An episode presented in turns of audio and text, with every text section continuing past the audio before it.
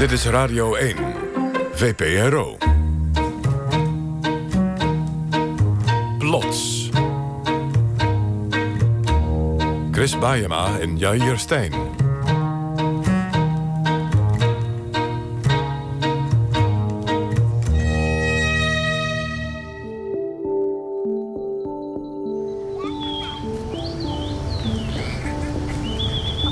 Hoor ik net? Ja, daar hoor je ze. Ik hoor de dolfijnen. Ja, dolfijnen. Maar waar zijn we precies, Jair? Op Curaçao, bij Esther en haar man Evert.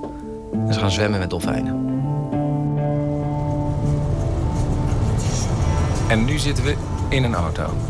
Ja, dit is weer Esther. Ze is met haar vriendin Femke op weg naar Parijs. Femke die heeft gekeken waar in Europa de hoogste concentratie Modigliani-schilderijen hangen. En ja, dat bleek Parijs te zijn. En daar gaan we nu naartoe. En misschien zien we nog wel een leuke Fransman om een ander item ook voor elkaar te krijgen. De andere man zoenen. De andere man zoenen?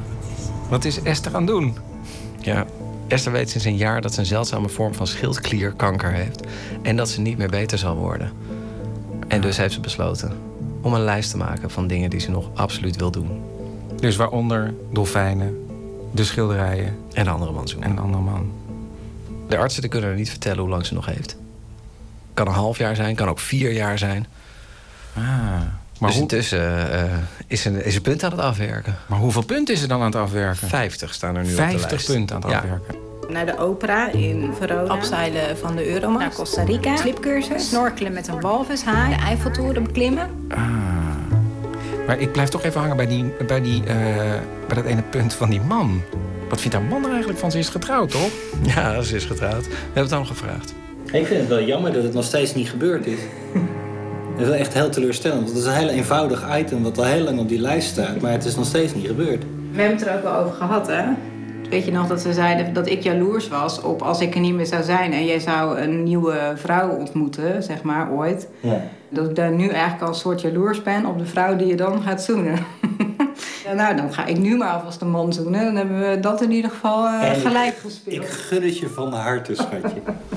Ja, ze doen er lacherig over, maar het is toch vrij serieus natuurlijk ook. Ja, zeker. En ja, zoals je hoort, haar man heeft wel enorm veel begrip voor waar ze mee bezig is. Maar tegelijkertijd is het ook best zwaar, het leven met zo'n lijst. Kijk, het trekt wel een wissel op je gezin.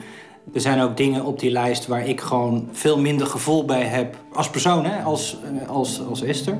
Dat is een reis naar Lapland waar ik gewoon geen enkele emotie bij heb, zeg maar. Het is niet mijn lijst, het is ook niet de lijst van het gezin. Het is de lijst van Esther.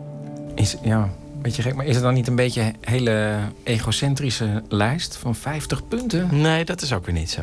Nee, want kijk, je moet je voorstellen, voor haar is het echt heel erg belangrijk. Ze wil niet alleen maar met ziekenhuisbezoekjes bezig zijn. En als ze vooruitkijkt, meer zien dan een groot zwart gat. Ze wil ook gewoon leuke dingen hebben om naar uit te kijken. En ze denkt niet alleen aan zichzelf. Haar kinderen staan ook op de lijst. Die mochten zelf iets uitzoeken wat ze graag wilden doen.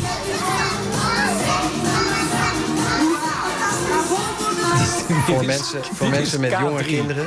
Dit is K3. Ja, Esther bij de onder kinderen woest populaire band K3. Ook een punt op de lijst. Haar jongste zoon van 5 wilde daar dolgraag met haar naartoe.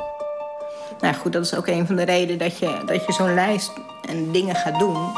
Ik denk van ja, je moet gewoon herinneringen opbouwen voor je kinderen.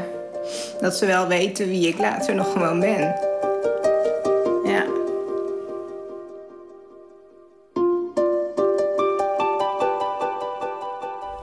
Maar op dit moment gaat het eigenlijk best weer goed met Esther. Dus het einde is nog niet in zicht. Nog van haar leven, nog van haar lijst. Maar ja, ik zat erover te denken, ik kan niet zo heel snel iets bedenken. Maar heb jij zo'n lijst in je hoofd? Dat wil ik gaan doen? Nee, ik weet ook niet of ik in die situatie dan hele andere dingen zou doen dan die ik normaal al doe. Dat heb ik ook. Maar tegelijkertijd begrijp ik het ook wel. Want zij zorgt er wel voor dat wat ze meemaakt, dat hele bewuste ervaringen worden. Dat vind ik heel mooi. Wat ik ook snap is dat je in zo'n moeilijke situatie probeert grip te houden op het leven. Door middel van een lijst. Precies. Zoals mensen eigenlijk überhaupt heel vaak lijsten gebruiken om grip op alles te houden. Ja, controle te houden. Ja. Dit is Plots, met wonderlijke, ware verhalen. Rond 1 thema, en dat thema is lijstjes.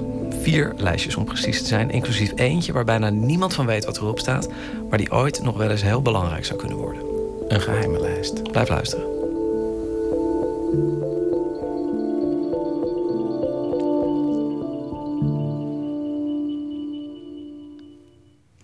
Acte 1 is geen to-do-lijst, maar meer een verlanglijst. Ja, gaat wel over verlangens, maar is het echt een verlanglijst? Misschien niet helemaal, maar het is meer misschien een checklist. Een checklist van kenmerken van wat je zou kunnen zeggen. Weet je wat, Chris? We beginnen gewoon. Acte 1, Liesjes lijst, verhaal van Tjitske Musche. De ene keer was het dat ik te onzelfstandig was. De andere keer was het dat ik te zelfstandig was. Dat ik te weinig tijd had. De ene keer was ik dan weer te vrouwelijk en de andere keer dan weer niet. En zo ging dat steeds. Ja, dat. En dat bracht me echt in de war. Ik dacht echt van, hoe moet ik het nou goed doen? Ja, oké, ik ben ook wel heel erg licht ontvlambaar. Dat is ook wel zo. Ik word gewoon razendsnel verliefd. Zeker als het een leuke, mooie avond is. En als ik in een goede stemming ben, ja, dan kan ik nog wel snel verliefd worden, ja. Maar elke keer liep het stuk. En ik was dat zo zat. Ik dacht echt, hoe moet ik dat nou aanpakken? Hoe moet ik nou een... Ja, zoals mijn oma dat dan zegt, hoe moet ik nou trouwmateriaal vinden? Of hoe moet ik nou een echt blijvertje krijgen? Want dat wilde ik eigenlijk gewoon. En dat zat ik dus heel sip te vertellen aan mijn beste vriend. En die zei, nou, je moet het omdraaien. Je moet niet de hele tijd denken van, hoe moet ik mezelf nou veranderen om bij een ander te kunnen blijven? Maar wat wil ik eigenlijk zelf van iemand anders? Nou, dat vond ik natuurlijk een enorm goed idee. En daar hebben we natuurlijk meteen een fles op opengetrokken. En toen kwam ik thuis en ik was natuurlijk een beetje aangeschoten. En toen dacht ik, ik ga het gewoon doen. Ik ga gewoon een lijst maken. Punt 1, het moet een vrouw zijn. Een zelfstandige vrouw. Moet ook een kinderwens hebben. En is lief voor de kat. Houdt van samen koffie drinken. Vindt pindakaas geen probleem. En gebruik mijn boeken niet als bierviltjes. Meteen toen ik de eerste zin op papier zette, toen dacht ik, ja, dit is gewoon een heel goed idee. Dit gaat werken. Het rare is dat ik voelde me in die tijd zo op zoek. Nou, ik weet niet zo goed wat. En het was zo tegenstrijdig met toen ik er echt voor ging zitten. Dat ik dacht, ja, wat wil ik nou? Dat het er zo vloeiend uitkwam. En dat ik dus gewoon achter elkaar opschreef van zo ongeveer zou het fijn zijn als mijn partner zou zijn. Dan zou het kunnen werken. Het zijn uiteindelijk 43 punten geworden. Het waren er, om eerlijk te zijn, 118. Daar ben ik ook wel echt 3 dagen mee bezig geweest. Het is echt was een serieuze klus om die in een bepaalde volgorde te krijgen. Het is nog niet helemaal in de volgorde waarin die misschien zou moeten, maar zo was hij wel werkzaam in elk geval. Nou, punt 16. Komt niet met open broek van de wc. Mag best opscheppen over mij. Ik heb daar ook bij gezet dat het ook een hoger punt mag zijn. Hoger in de ranglijst mag. Het waren echt 2 papiertjes. En die zaten opgevouwen in mijn portemonnee. En als ik dan dus zo'n avond had van, tjee, goeie avond, weet je wel, zo begon het dan. Een heerlijke avond. Nou, en die is leuk, zeg, die is leuk. Zo een beetje. Nou, die is echt leuk. Nou, en als je dan ook nog ermee praat, en als ik dan dus daarna het gesprekje dacht, nou, die is echt fantastisch leuk, dan ging ik even toch checken. Dan ging ik wel even naar de wc en pakte ik hem eruit. En dan ging ik zo, ja, de eerste 10 punten waren dan wel heel wezenlijk voor mij. En dan ging ik ze langs en dan dacht ik, ah nee, dat gaat het toch niet worden. Dus dan stopte ik dat gewoon weer in mijn zak. Of in mijn portemonnee dan. En liep ik weer het café in en dan was ik veel ontspannender. En dat was wel heel erg lekker, want dat luchtte wel op. Op het moment zelf al dat je hem uit je zak pakt, heb je al een soort controlegevoel. Dus dan is het iets heel praktisch. Bijna alsof je inderdaad een meetlatje uit je zak haalt en opmeten of het groot genoeg is, zeg maar. Niet zo zweverig.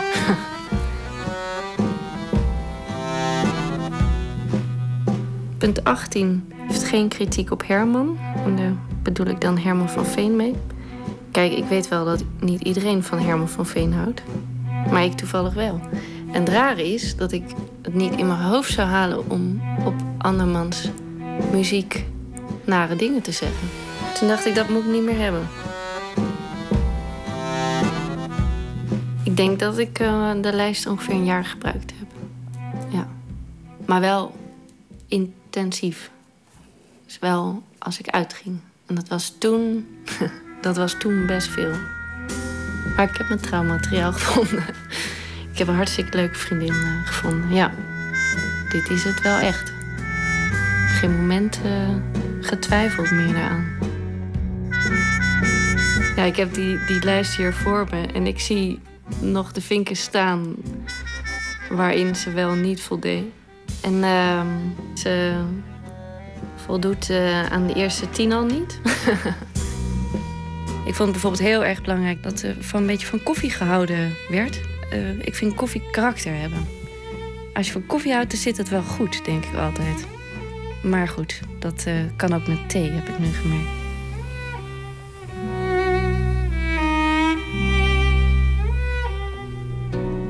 Ik heb haar 2 jaar daarna verteld.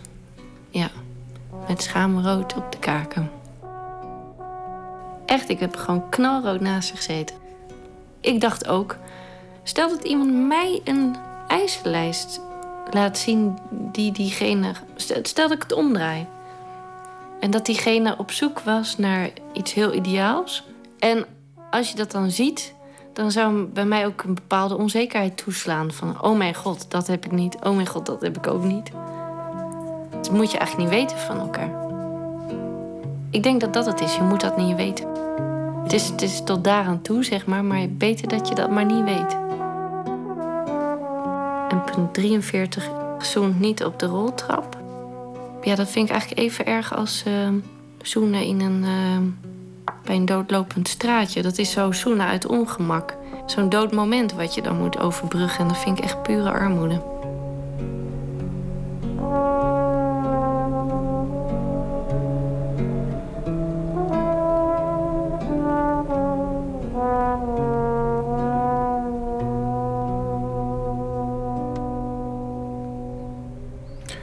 Het laatste nieuws. Liesje, die we net hoorden, is inmiddels weer single. Tja. Chris, jij komt uit Amsterdam. Ja. Ben je wel eens op het metrostation Westerplein geweest? Ja, natuurlijk. Ja. Hoezo? En je hebt toen vast niet goed naar het plafond gekeken. Nee. Als je goed kijkt namelijk, als je goed zou kijken daar... Ja. Dan zie je dat het plafond bestaat uit een soort witte platen. Mm-hmm. En dat zijn eigenlijk omgekeerde tafels... Tafels? Ja, omgekeerde. Het metrostation is namelijk gebouwd in de Koude Oorlog als schuilkelder. En die tafels die staan er alvast als meubilair. De overheid was enorm goed voorbereid op van alles wat er kon gebeuren. Maakte nauwkeurige plannen voor als er oorlog uit zou breken. Eigenlijk Een soort to-do-lijstjes. Voor als de Russen echt zouden komen. Precies, ja. Act 2. Operatie Bezemsteel, een verhaal van Prosper de Roos. Wandelstok 1212. De evacuatie van Amsterdam. 1 voetganger bepakt met bagage heeft 120 centimeter ruimte nodig in de lengte en 1 meter in de breedte en loopt gemiddeld 3 kilometer per uur. De belangrijkste vluchtwegen zijn de A1, A2, A4 en de Haarlemmerweg. Het zal 12,6 uur duren voordat 183.033 mensen over 1 weghelft de stad hebben verlaten.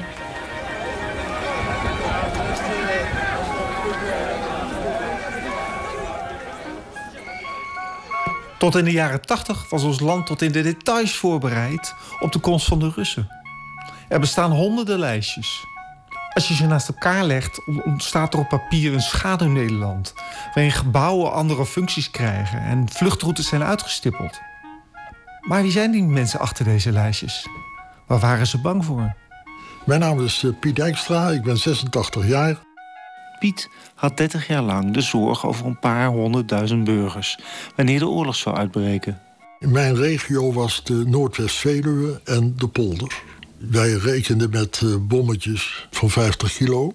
Vreselijk als het op je huis komt. Maar je moest ook rekening houden uiteindelijk met kernwapens. En daar moest je je op voorbereiden. En wat heb je dan nodig? Dan heb je medische hulp nodig. De mensen moeten uit de puinhopen gehaald worden. De brand moet geblust worden. Ik zal u zeggen, iedere dag bad ik dat het niet zou gebeuren. Veel mensen die zeiden van, ach, maak je niet druk. 1 bom op Nederland en Nederland is weg. Dus zo na ons de zondvloed. En dan zei ik, jongens, zo is het niet. Er is een grens tussen dood en leven te verleggen.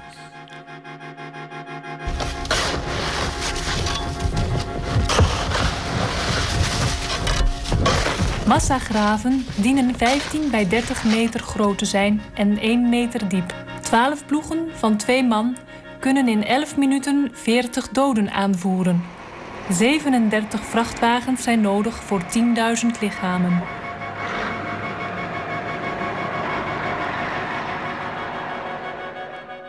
Kijk, je hield rekening mee dat het niet allemaal liep zoals je het op papier had bedacht.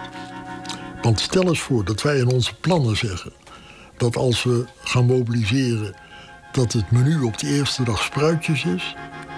En stel nou voor dat dat gespeeld wordt net buiten het spruitjesseizoen, dan klopt de hele organisatie niet meer. Maar heeft het dan wel zin om je voor te bereiden? Ja, natuurlijk. Want als je dat niet doet, wat dan? Je probeert toch altijd het leven te behouden? Decennia lang lagen er voor de gewone burger noodrantsoenen en dekens te wachten. We waren klaar onze ergste angstdromen te ondergaan. Voor hooggeplaatste personen waren de andere plannen. Operatie Neptunus. De evacuatie van ministers en hun gezinnen. Plan Caramba. De evacuatie van belangrijke personen. Ja. Bijvoorbeeld. Ik ben met Mark Tra. Hij is journalist en heeft een boek geschreven over de verschillende noodplannen in de Koude Oorlog. Oké, die kan ik misschien wel voorlezen ook nog. Hij laat me een stapel documenten zien. Met op iedere bladzijde een aantal rode stempels. Met zeer geheim. En waarschuwingen. Dit mag niet vermenigvuldigd worden. Je moet je voorstellen, dit waren de grootste geheimen die er in Nederland bestonden. Er waren geen grotere geheimen dan dit. Je ziet hier wel gewoon de tekst op papier, maar je ruikt ook het papier. En je voelt het ook. En je ziet de handtekeningen van de minister-president eronder soms. Dat is heel bijzonder. Operatie Njord. De evacuatie van belangrijke personen uit de ambtenarij, industrie, financiële, wetenschappelijke en geestelijke wereld. Verzegelde enveloppen met vrijgeleide brieven liggen klaar bij de burgemeesters van hun woonplaatsen. Zij kunnen zich melden in de afvoerhaven IJmuiden, alwaar zij ingescheept worden om naar een nader te bepalen land af te varen.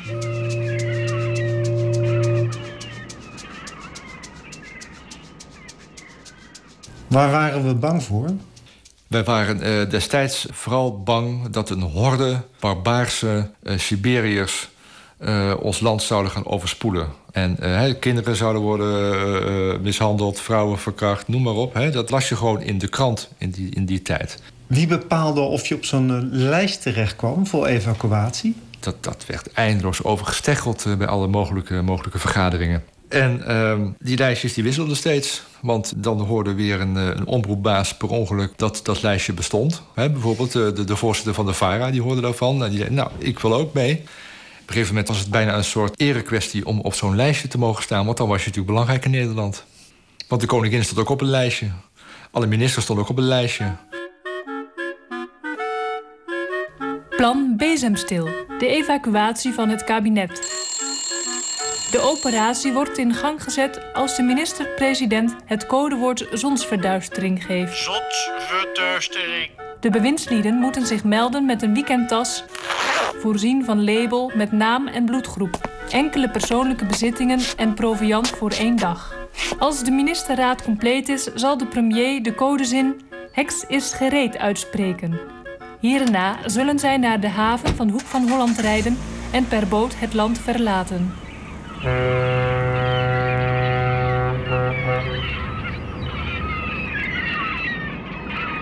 Dus in geval van oorlog zouden hooggeplaatste personen per boot het land ontvluchten.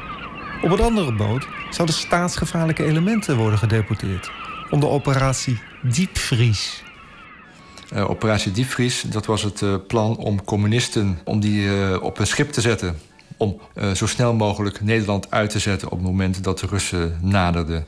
En iedereen die ook maar op een of andere manier zouden kunnen worden verdacht van staatsondermijnende activiteiten, ook buiten het communistische, bijvoorbeeld de Jehova's Getuigen, die toch een andere kijk hadden op de maatschappij dan de mainstream, zal ik maar zeggen, die werden in de gaten gehouden. En dan kom je op een lijstje te staan van de inlichtingendienst.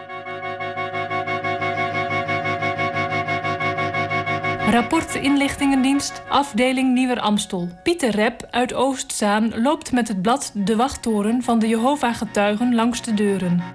Albert Kuiper uit Sappermeer behoort tot de uiterst linkse vleugel van de PvdA. In het gezin van de heer De Jong wordt het Parool en Vrij Nederland gelezen.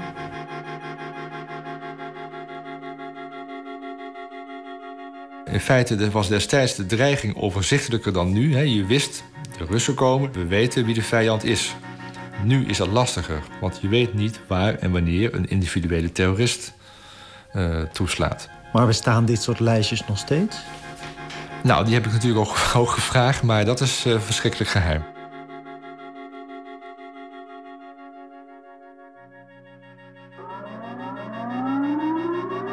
De situatie is zojuist erg verslechterd, dreigt een acuut gevaar. Sinds een paar jaar waarschuwt de overheid ons opnieuw. Moedigt ze ons aan om een noodpakket aan te leggen. Zo'n noodpakket geeft me gewoon een veilig gevoel. Zo ben ik voorbereid op noodsituaties. Ik weet niet of die campagne me een gevoel van veiligheid of een gevoel van angst moet geven. Je staat er niet zo bij stil, maar een ramp komt altijd onverwacht. Als ik mensen erover spreek, hebben ze allemaal het gevoel dat de overheid iets verbergt. Dat zij iets weet dat wij niet weten. Maar wie wordt er nu in de gaten gehouden? Wie staat er op welk lijstje?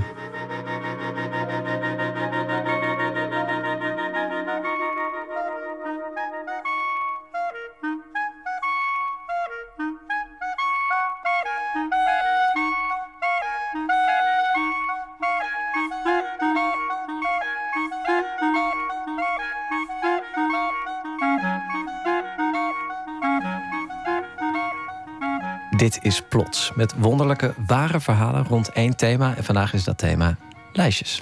En we zijn aangekomen bij act 3. Maar voordat we daar naartoe gaan, wil ik eerst een oproep plaatsen. Zit u zelf in een bijzondere situatie? Is uw leven veranderd in een speelfilm? Heeft u iets gedaan waarvoor u zich schaamt? Iets wat bijna te pijnlijk is om te vertellen? Mail het ons toch. plots@vpro.nl. De volgende acte is opgenomen voor een live publiek in Café Toemler in Amsterdam. Elke derde zondag in de maand wordt daar namelijk onder de naam Echt Gebeurd een middag georganiseerd waar opmerkelijke verhalen worden verteld door de mensen die het zelf hebben meegemaakt. Ja, en er zijn ook mensen die voorlezen uit hun oude puberdagboeken en dat is een absolute hit. Ja, daar gaan we nu naar luisteren. Cabaretier Johan Goossens was de gast, had een stapel oude dagboeken meegenomen uit een periode waarin hij, geïnspireerd door Oprah Winfrey, elke dag opschreef waar hij allemaal dankbaar voor was. Acte 3, Johans lijst. Maandag. Bedankt voor de bibliotheek. Bedankt voor mijn heerlijke bed. Bedankt voor het feit dat ik kan lopen. Ik moest af en toe best moeite doen om ergens voor te bedanken. Ik heb er hier ook maar 3 de eerste dag. Ik moest er nog 1 komen.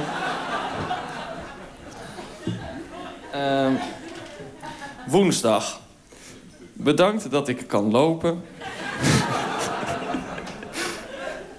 Bedankt voor Jomanda.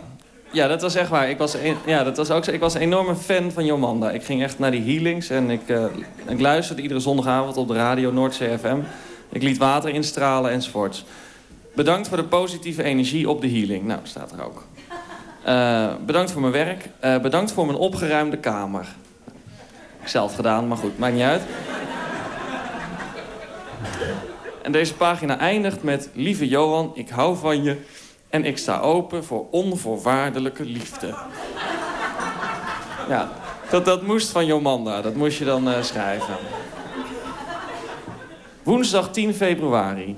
Op zich een goede dag. Ja, je hoort het al. 's Ochtends zo'n 12 centimeter sneeuw, bijna niet te fietsen... en ik was pas om 8:30 op school. In de kleine pauze had ik keiveel zin... Oh ja, ik kom uit Brabant. Ik gooide op in Brabant in een klein dorpje. In de kleine pauze had ik keiveel zin om sneeuwballen te gooien... maar toen ik er eenmaal stond, vond ik het toch iets te globaal en onpersoonlijk. Ja. We stonden namelijk niet elkaar te bekogelen... maar gewoon als één groep de ruiten van de school in te gooien. Er schijnen 12 ruiten te zijn gesneuveld. Nu heb ik last van mijn keel en ik heb net gezonde luchtwegen tegen gehad. En ik zit nou te schrijven met kaarsjes en Bob Marley en een sneeuwuitzicht. God, dank u voor het leven. Johan, ik hou van je. Welterusten, Johan. 20 maart 1999. In mijn bloknootje schreef ik eerst keiveel. Nou doe ik dat al een tijdje niet meer. In dat bloknootje staat dat ik helemaal niet erg vind wat andere mensen van mij vinden. En dat ik het juist leuk vind om iets teweeg te brengen. Maar nu ben ik weer zo onzeker. Ik wil graag zijn zoals ik toen was. Maar waaraan ligt dat dan? Mogelijkheden. Dubbele punt. Ja, het is heel systematisch. 1. Reiki. Ik had een soort Reiki-cursus gedaan. Hand opleggen. Dat kon ik allemaal. 2 is zomer. Dat het toen lekker weer was en nu regende het. Schrijven. Dat ik toen heel veel schreef. Dat ik daar gelukkig van word. Cabaret. Oh ja, dat deed ik ook al. Cabaret. Het is gewoon zo'n druk. Iedereen heeft hoge verwachtingen van je en iedereen kent je. Ik zou graag weer anoniem willen zijn. Omdat mensen meteen zo'n beeld van je vormen als ze denken je te kennen. Ik voel me gewoon bespioneerd. Het is wel grappig, ik was blijkbaar op mijn middelbare school beroemder dan nu. Nummer 5. Misschien komt het wel omdat ik homo ben en het nog een beetje angstvallig geheim hou. Een beetje. Een beetje veel, want ik begin ook meteen heel rommelig te schrijven, zie ik. Ik ben echt bang dat iemand dan dit dagboek vindt en het dan leest. Als ik het meer mensen vertel, word ik volgens mij een stuk zekerder. Het is ook zo dat je rechtop moet lopen en zo... en dat je nooit voor jezelf hoeft te schamen. Het is heel slordig geschreven. Dat doe ik ook niet, zeg ik tegen mezelf... Maar als je één facet van jezelf toch niet durft te vertellen... en je daar dus toch voor schaamt, blokkeer je jezelf eigenlijk. Uiteindelijk wil ik graag net als Paul de Leeuw er heel open over zijn. En dat iedereen het mag weten. Eigenlijk moet je net zo zeker zijn als Mohammed Ali. Icoon in de gay scene. Dat ze je niet naar beneden kunnen halen, dat je trots bent op jezelf. Tjaka, iedereen is gelijk. Egalité, fraternité, liberté, kusjes Johan.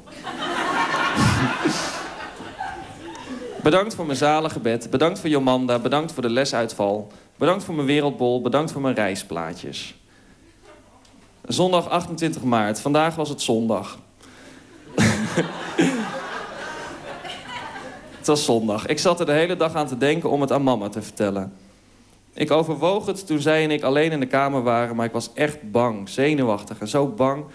Ik was bang dat ik niks meer kon verdragen nadat ik het had gezegd. Je wordt er gewoon moe van, heel de tijd iets te willen doen... maar het steeds niet te doen. Bedankt voor het feit dat ik kan ademen. Oh, nou. Recept tegen reuma. Dat deed Jomanda ook. Die gaf dan op de radio goede tips. En die schreef ik dan op voor het geval dat ik ooit reuma zou krijgen. Als je reuma hebt, moet je dus eigenlijk... Je moet een kat aaien van de staart naar de kop. En dan even terug voor de goede vrede. En je moet het niet bij honden doen, want honden die ontladen die spanning niet... maar die nemen dat allemaal in zich op. Dat kan altijd van pas komen. Dinsdag 6 april. Eerst was ik van plan om het woensdag, morgen, tegen mama te zeggen. Maar we hebben aanstaande zondag een familiefeest. Dus lijkt het me niet echt praktisch. Ik kan het dinsdag het beste zeggen, want maandag moet ik naar het toneel... en ik wil me dan wel een beetje kunnen concentreren. Woensdag kan ik lekker uitpuffen en troost zoeken bij Jomanda, dus dat is heerlijk. Aan de andere kant ben ik sterk als ik naar Jomanda ben geweest... dus kan ik het daarom misschien beter daarna vertellen. Nee, dinsdag lijkt me leuker. Woensdag 7 april. Ik voel me zenuwachtig en gespannen. Ik maak mijn nekbewegingjes weer voor het eerst sinds tijden. Oh ja, van die zenuwentrekjes dat ik altijd zo zat. Misschien omdat ik er de hele tijd aan zit te denken om het te zeggen. Johan, je moet gewoon jezelf kunnen zijn... en je moet van jezelf houden. Iedereen moet je accepteren zoals je bent. Vooral je familie. Recept tegen kankertumoren. Daar is ze later nog heel erg beroemd mee geworden. Ik kan het voor de zekerheid wel even doornemen. 1 lepel levertraan, of course. Direct daarna een afgestreken eetlepel honing... met daarop een afgestreken theelepel gemalen salieblaadjes... in droogvorm. Anders helpt het niet. Honing en salie in de mond mengen en met beetjes doorslikken. Hierna 2 uur niks eten of drinken. Half jaar later sterven, zoiets. Zondag 11 april. Morgen ga ik het vertellen. Ik sta wel wat steviger in mijn schoenen dan eerst... maar het zal nog steeds wel moeilijk en eng worden. Het idee dat als ik morgen in dit boekje schrijf... ik het ze verteld heb. Gek man. Morgen geen smoezen, joh, want je vertelt het gewoon. Je moet het toch een keer vertellen. En op de lange termijn weet je dat ze het zullen accepteren. Ik bid om God om steun en ik ben ervan overtuigd... dat ik van boven geholpen word en zal worden. Ook bid ik voor de rest van het gezin... dat ze de ruimte mogen hebben om het te accepteren. Een deel van mij heeft keiveel zin om het te vertellen... dan heb ik een stuk minder spanningen meteen. Ik heb zin in een vriendje, maar ja, dan moet je eerst naar een homobar... of iedereen moet het weten. Johan, sterkte. Hou van jezelf en van anderen. Laatste bladzijde. Maandag 12 april 1999. Dit is zo raar. Ik heb het net tegen mama gezegd. Ze gelooft niet dat ik homo ben en ze heeft me aan het twijfelen gebracht. Ze zegt dat je pas homo bent als je op een jongen verliefd bent. Dat ben ik ook wel, maar dat durfde ik niet zo goed te zeggen. Ik vond het al heel wat dat ik zei dat ik homo was. Ze zei ook dat iedereen biseksueel is... en dat ze vroeger ook wel eens verliefd was op haar gymleraressen. Maf, hè? Ik vind het kei irritant, want nu weet ik het allemaal niet meer, hoor. Ik had er net zo'n zin in om actief homo te worden.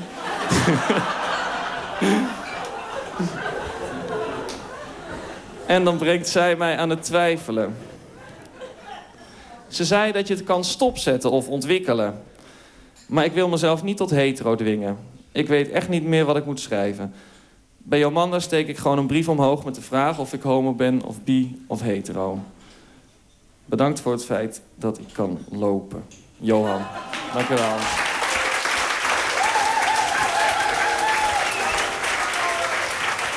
Johan Goossens was dat. Hij las voor uit Waar Gebeurde eigen puberdagboeken. Ja. In het verhalenprogramma Echt Gebeurd. Als je meer wil weten over Echt Gebeurd in Toemler... of Johan Goossens live wil zien in zijn nieuwe theatershow... ga dan naar onze website. Daar vindt u alle links die u nodig heeft. www.vpro.nl/plots. Ja, dit is Plots met wonderlijke ware verhalen. Vandaag rond allerhande lijstjes... Heb je eigenlijk lijstjes die belangrijk voor je zijn, Chris? Ja, ik heb er wel heel lang over nagedacht. Je wist dat die vraag ging komen. Ja. En het enige lijstje wat ik gebruik is een to-do-lijstje. Ja. Zo'n blauw boekje wat je nog moet doen. En dat werkt? Nou, nu werkt dat wel. Eerst werkte dat niet. Want ik werd heel erg moedeloos van al die dingen die ik dan nog moest doen. Maar daar heb ik een tactiek op bedacht. Want als ik dan iets gedaan had, dat kon van alles zijn, bijvoorbeeld stofzuigen. Dan zet ik ook gewoon stofzuigen in mijn lijst erbij. En die kon ik dan meteen afvinken. Je maakt je to-do-lijst met terugwerkende kracht. Ja, het is heel kinderachtig, maar het werkt bij mij heel erg goed. Ja, okay. Een soort stimulerend effect heeft het op mij. Dat je toch denkt dat je heel veel gedaan hebt. Ja. Goed. We gaan onze laatste lijst beluisteren. Dat is ook een to-do-list van meneer De Vries, 86 jaar oud. Acte 4, Opa's lijst, gemaakt door Laura Stek.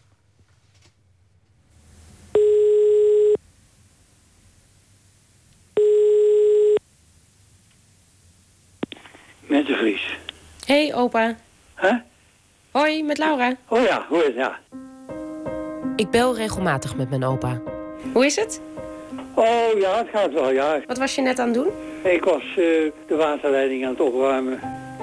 Hij is niet zo van het kletsen in het wilde weg. Hij wil graag praten over concrete dingen. Of ik het kapotte peertje al heb vervangen. Of ik die ene nutteloze spijker al uit de muur heb getrokken. En of ik mijn auto al naar de garage heb gebracht. Heel af en toe heb ik goed nieuws. Ik heb gisteren mijn auto eindelijk weggebracht. Oh ja, haha. We zien wel, je moet dat meteen regelen. Dan hij altijd, nou hij de 3 weken hij de daar staan, daar is er niks aan gekeken. En dan was hij misschien al lang klaar geweest. Ja, dat is waar. Mijn opa houdt van assertiviteit als het gaat om dingen die gewoon moeten. Als er wat kapot is, maken. In mijn huis is het, gaat het ook nog een beetje traag. Ja, dat moet ik wel. Daar praat ik niet eens meer over. Dus als ik weet hoe de tent bij jou in het vorige test eruit zag. Als ik hem in de Achterhoek kom bezoeken, is hij altijd bezig iets te repareren. Opa! Hi! Ja. Goedendag. Dat is je. Hallo. Weet wat zijn jullie aan het doen? Een lamp vervangen, maar dat lukt niet. Oh. Alles wat er moet gebeuren, schrijft hij op briefjes. En al het papier in zijn huis is een mogelijk briefje. De uitgevouwen achterkant van een kruislipak, een stukje envelop of een bonnetje van de buurtsuper. Even kijken. Dat ik dus de ruiten moet schoonmaken voor de boerderij. Ik moet nog met de aannemer een paar pannen laten rechtleggen. Ik moet nog een boom zuigen. Oh ja, hij beperkt zich niet tot zijn eigen taken. Bezig.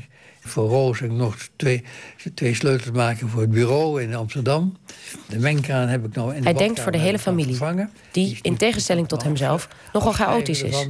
Ik heb nu lijstjes liggen voor Tesse, Laura, Anne, Helene. Ja, en voor mezelf natuurlijk ook. Hè? Mijn opa houdt van structuur. Net zoals hij alles systematisch opschrijft en afstreept, verdeelt hij bijvoorbeeld ook zijn bord eten in strakke percelen om die vervolgens stuk voor stuk af te schrapen. En vouwt hij op Sinterklaasavonden de cadeaupapiertjes alsof het vers gestoomde overhemden zijn. Vanwege die neiging tot orde zijn de to-do-lijstjes cruciaal voor hem. Wat als ze er niet meer zijn? Ja, nee, dan gaat het heel slecht met me. Ik vind altijd wel wat. Dus zolang ik leef, heb ik lijstjes. Dus er komen misschien ook wel dingetjes op te staan om überhaupt nog maar iets op te schrijven? Die kans is wel aanwezig. 2 jaar geleden werden opa's kartonnetjes en briefjes in 1 klap verdriedubbeld. Zijn hanenpoten onleesbaarder. Bij een overlijden enzovoort, dus dan moet je natuurlijk dingen met de notaris regelen. Je moet de begrafenis regelen. De steenhouwer moet gezocht worden, dus wat voor tekst op de steen moet komen. Hoewel ze regelmatig aan het bekvechten waren, was opa dol op mijn oma. Maar direct na haar dood uitte hij zijn verdriet niet in klagen, huilen of zwijgen. Hij hield zich vast aan zijn lijstjes en wilde het vooral zelf doen. Die ziekteweken moet veranderen, belastingen moet je weer invullen. En nou ja, dat zijn dingen die gewoon noodzakelijk zijn dat je daar tijdens de zaak weg afwerkt. Hij pakte de zaken kordaat aan. Maar toen ik hem kort daarna belde, hoorde ik toch heel even een andere opa. Zijn stem was dun en zacht. Niet zo voortvarend als normaal. Hij had net zijn adressenboekje ingekeken. Oh, dat is van Jan Joost staan erin. Tetty. Dat is oma's handschrift. Dat is veel ronder. Ik schrijf veel hoekiger. Je gaat natuurlijk aan het telefoonboekje wat je dan hebt en alle de adressen die erin hebben staan, die ga je dus noteren voor het verwittigen van het overlijden. En als je dat nagaat, hoeveel adressen erin staan en hoeveel er al gewoon uit je leven gewoon verdwenen zijn, maar ook hoeveel er gestorven zijn. Een wezen wordt steeds stiller om je heen, hè? Er was bijna niemand meer. Hij kon zich niet nuttig maken door mensen te informeren. Maria uit Den Haag, ja, die is dood natuurlijk. En Van Bos is overleden. Dus ja, die schrap ik dan door. Pieter Smit, ja. En terwijl opa's papieren takenschema's nog iedere dag groeien... en zorgvuldig worden aangevuld, realiseert hij zich ook... Van dat lijstje wordt natuurlijk steeds korter. En dat bouw je niet meer op.